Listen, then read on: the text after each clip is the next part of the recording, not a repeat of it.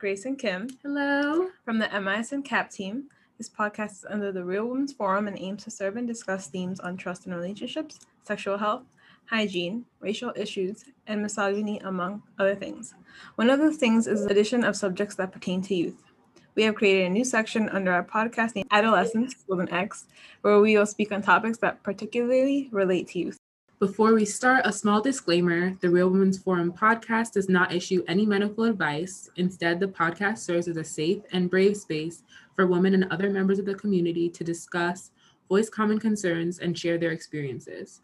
We encourage you to visit MISN's website to seek information on specialized programs regarding health insurance, improving birth outcomes, and educating teens on the risks of being sexually active. Today, we are here with Rachel, a community health worker here at MISN. Thank you for taking the time to be with us today, Rachel. Thank you for having me. It's really exciting to be on your podcast. Could you please tell us and our listeners a little bit about yourself? Who are you and what do you do? So, I'm a community health worker at MISN and I do specialize in substance use issues. And so, I wanted to talk a little bit today about the judgment in addiction in our society and, and sort of how we're working to, to change that. So, I guess to talk about judgment and addiction, um, sort of start talking about judgment in general and how we judge other people and doing a little exercise, if you will. Um, so I'm married. I have three kids. I'm a working professional. I'm a homeowner and I have a high credit score.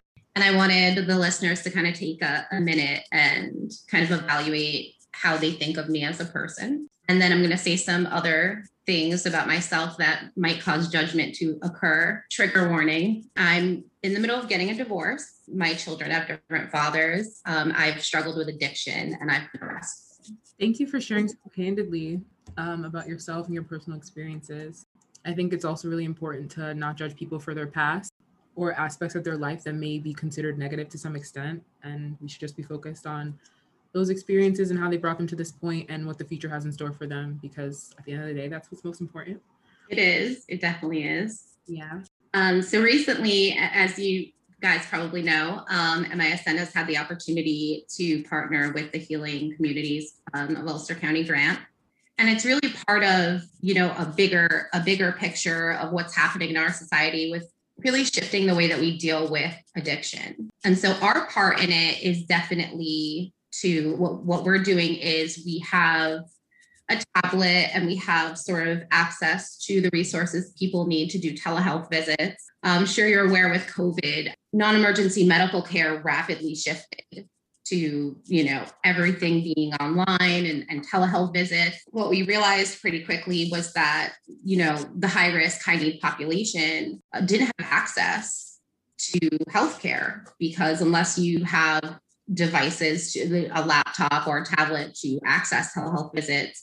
Um, suddenly, people who were in situations where you know they were living in poverty and didn't have you know the resources that they needed were cut off from non-emergency medical care and so our part in that was definitely trying to correct that so we have people that either can come into our office or we'll go into their homes and, and be there as a support and help them with telehealth visits so that they can get the care that they need and get treatment that they're entitled to for substance use disorder.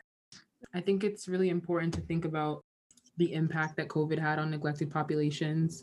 And even though times are changing and we're kind of getting back to normal, sort of, um, we're trying to.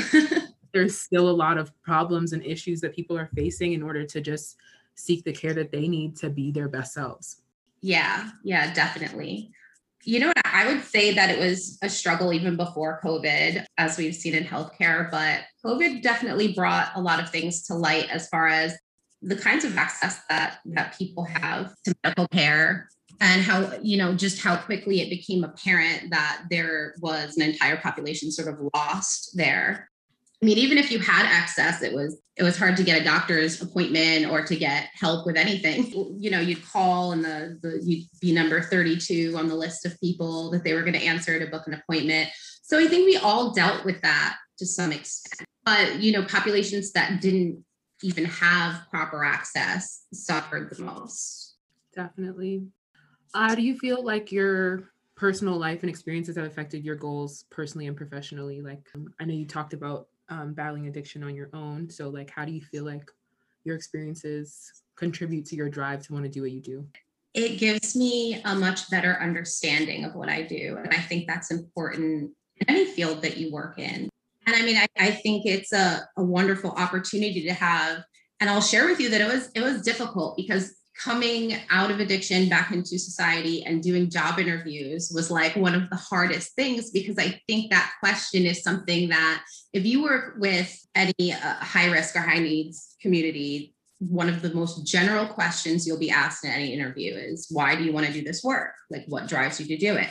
And so learning to share my personal experience was challenging because you want them to hire you. and and judgment does exist. And, and that was sort of the point of the first exercise is that it exists to some extent in all of us. So that was a big challenge for me in being comfortable sharing that with people and sort of being able to be honest and present it as an asset because i believe that it is. Um, i think a lot of people look at obstacles as setbacks and not necessarily as as learning opportunities and opportunities to grow but you know i think any obstacle that we go through does help us grow and it does help us connect with more and more people as we go through life. So i wouldn't say that i, I chose my career. I think my career chose me in a way. So it's definitely personal. It's a calling. I, and i love what i get to do. Yeah. You mentioned that um, you're afraid that with past experiences that there's a lot of judgment but yes. i believe there's also a lot of stigma with that too. Usually when someone says an addict people think of them negatively, you know? Yes, yes, um, definitely. But they're much more than that. And so, that being said, like, how do you feel the stigma around addiction is being addressed right now? I see a lot of the positive changes that are happening. You know, I think with with new legislation uh, in Ulster County that's really addressing addiction, you're seeing more of these these hot topics like you know, the wellness approach and decriminalization of drugs, the prison reform, peer run programs. And I think that all of those, those bigger topics really begin here with, you know, changing our attitudes and our perceptions in the way that we think. In the past, most treatment facilities wouldn't continue treatment if somebody wasn't abstinent from using drugs or alcohol. It's only been very recently that we've been able to Samadhi is a big organization that that does this to, to practice harm reduction and the wellness approach and and to sort of even if that means giving people safer options that are not ready for recovery. Fentanyl testing strips and um, narcan kits and narcan training free narcan training things like that where in the past we haven't been as accepting or as understanding. And I think that that's a huge shift that's happening now in a lot of places where we're viewing this as a disease and sort of letting go of you know the idea that people who suffer from addiction sort of bring their problems onto themselves or, or that they deserve it and, and treating it as an illness and treating it with compassion i feel like that's kind of the most important thing going on right now because i feel like there definitely is a huge stigma around addiction being something that people just do to themselves. Same way that a lot of people consider different mental health diseases like they would they would say depression is just laziness or that you just have no will and so you just don't feel like doing anything you're unmotivated. And so i think it's really important to understand that these are all diseases a lot of times stemming from imbalances or whatever could be going on in your mind and it's not something that is just as easy as oh i'm just not going to do it anymore. Yeah exactly and, and I like how you brought up mental health issues too, because that, I mean, that's a, I guess that's a different podcast, right? it definitely transcends into other areas that people that that are dealing with mental health problems that people are dealing with addiction that it's, it's a choice and that's just how they're choosing to live and sort of opening ourselves up a bit and understanding that you know to to have change you have to have a safe place to change so being able to provide that um, to our clients and sort of meet them outside the walls of judgment and listen to what they need and deal with them as individuals. Because we are all we are all human and we're individual and and what resources one person needs to get somewhere can be very different from what another person needs to get somewhere even if they have the same problem. What they need to solve that problem can, can be a whole different set of, of resources and support and really understanding that and, and understanding them as individuals and letting go of some of the more punitive styles of dealing with this. And i know even the probation department has made some some major changes in how they're addressing people that are coming in with substance use disorder. I've been honored to be a part of that as well because you know a lot of people they go into probation and and they don't have they don't have access to the things that they need to comply with probation. Mm-hmm. You go in and they're like, okay, well, you need to get a job and you need to go to outpatient, you need to do this and do that. And you might not even have a place to live, let alone a car to do these things. And then you're not able to comply, and then you're not able to get through probation successfully. I've been honored to be able to work with the probation department provide people with we work with a to b taxi and and a bunch of other programs to provide transportation and provide resources for people so that they are able to to comply. That's great that you're giving them the necessary resources needed to you know better themselves because like you said everyone has different journeys. And so the, the fact that you offer different services to them wherever they are in their journey is just great how successful has that been with the probation officers and like giving them the tools necessary? I would say it's been successful. I, you know, like before you asked me like how my personal experiences you know have affected my career. I was somebody who was on probation at one point in my life. And I'm grateful I've been able to work with the woman who was my probation officer. so that that ability to know what it means to go through that process um, and how to what you would need to be successful and sort of recognizing those sort of gaps in service uh, that can affect many people when they're they're going through drug court or when they're going through probation or when they're going through incarceration and and sort of what's needed there. And i think that's the wonderful thing about doing field work and being part of you know a nonprofit that really gets involved in their community and then having the asset of understanding what it means to be on the other end of that as well um, knowing what it means to go through those processes and to go through recovery. So it's it's really been it's been a, a wonderful gift to me to be able to come from being on probation to working with my probation officer hand in hand um, and helping the community. Yeah everything really does come full circle. It does. And it's pretty amazing like as you were saying before, a lot of people would see your experience negatively, but it gives you an amazing skill set to approach and help other people deal with similar experiences and come from a place of understanding and empathy because you have been in a similar space to them and been in their shoes and you have an understanding of what it was like to be there and what tools they need or what they might need access to to do for themselves what they're trying to do. Yeah. And I think that, you know, the peer run programs are becoming so popular because of that.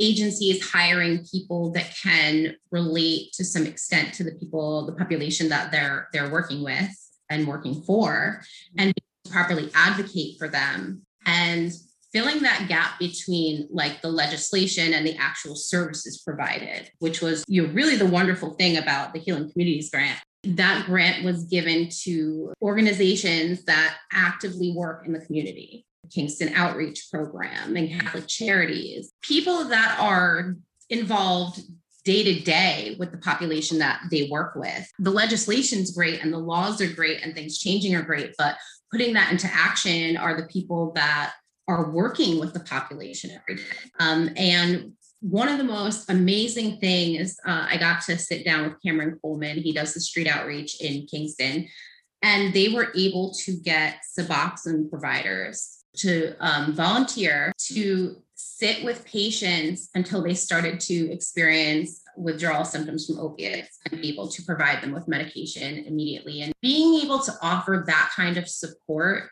is so beautiful because a lot of it is mental whereas before suboxone was not being provided until somebody could test clean for opiates which i'm not sure how many um, of the listeners are familiar with opiate withdrawal but it's uh, it's pretty severe physically to go through mm. so they have to go through that on their own and then come back to the doctor and then test clean before they could get medicated and and so like these kinds of programs that are you know making treatment that is human and that is compassionate you know the idea of somebody sitting with you while you go through something like that and being there for you is a huge pivot from 10 years ago or 20 years ago and how we were treating people um, that had issues with addiction. I think it kind of goes to show how much of a change support can make, especially with the, I forget what the terminology used was, but the peer programs, like having a support system really changes the way that treatment works. Yes, definitely. And yes, so the peer run programs are sort of on the basis of, um, and a lot of places are doing this now, especially. I don't know if you've heard of like CASACs or, you know, but people that work in the field of addiction where they are hiring those who have gone through addiction themselves so that they're better able to advocate for and understand the population they're working with. And it's really an idea that's becoming, I think, more and more popular in, in all organizations that before you had a an us and them thing sort of happening where it was you had like people that had problems and then people that treat those people and sort of again filling the gap like we did with like legislation and nonprofits where the you know it's difficult for a group of people to address a problem that they've never had any proximity to and they've never really dealt with. And and it doesn't mean that their that their intentions aren't good. Their intentions are great and they want to help people. But to me it's the the difference from you know being able to experience sympathy and feeling bad for somebody versus compassion and understanding and being able to you know really see the nature of the problem and and provide tangible resources to help with the problem um, I know we discussed earlier about COVID and this population, but do you find that there are any other issues or problems with seeking treatment amidst COVID and how things are changing? And is there anything being done to address those other issues?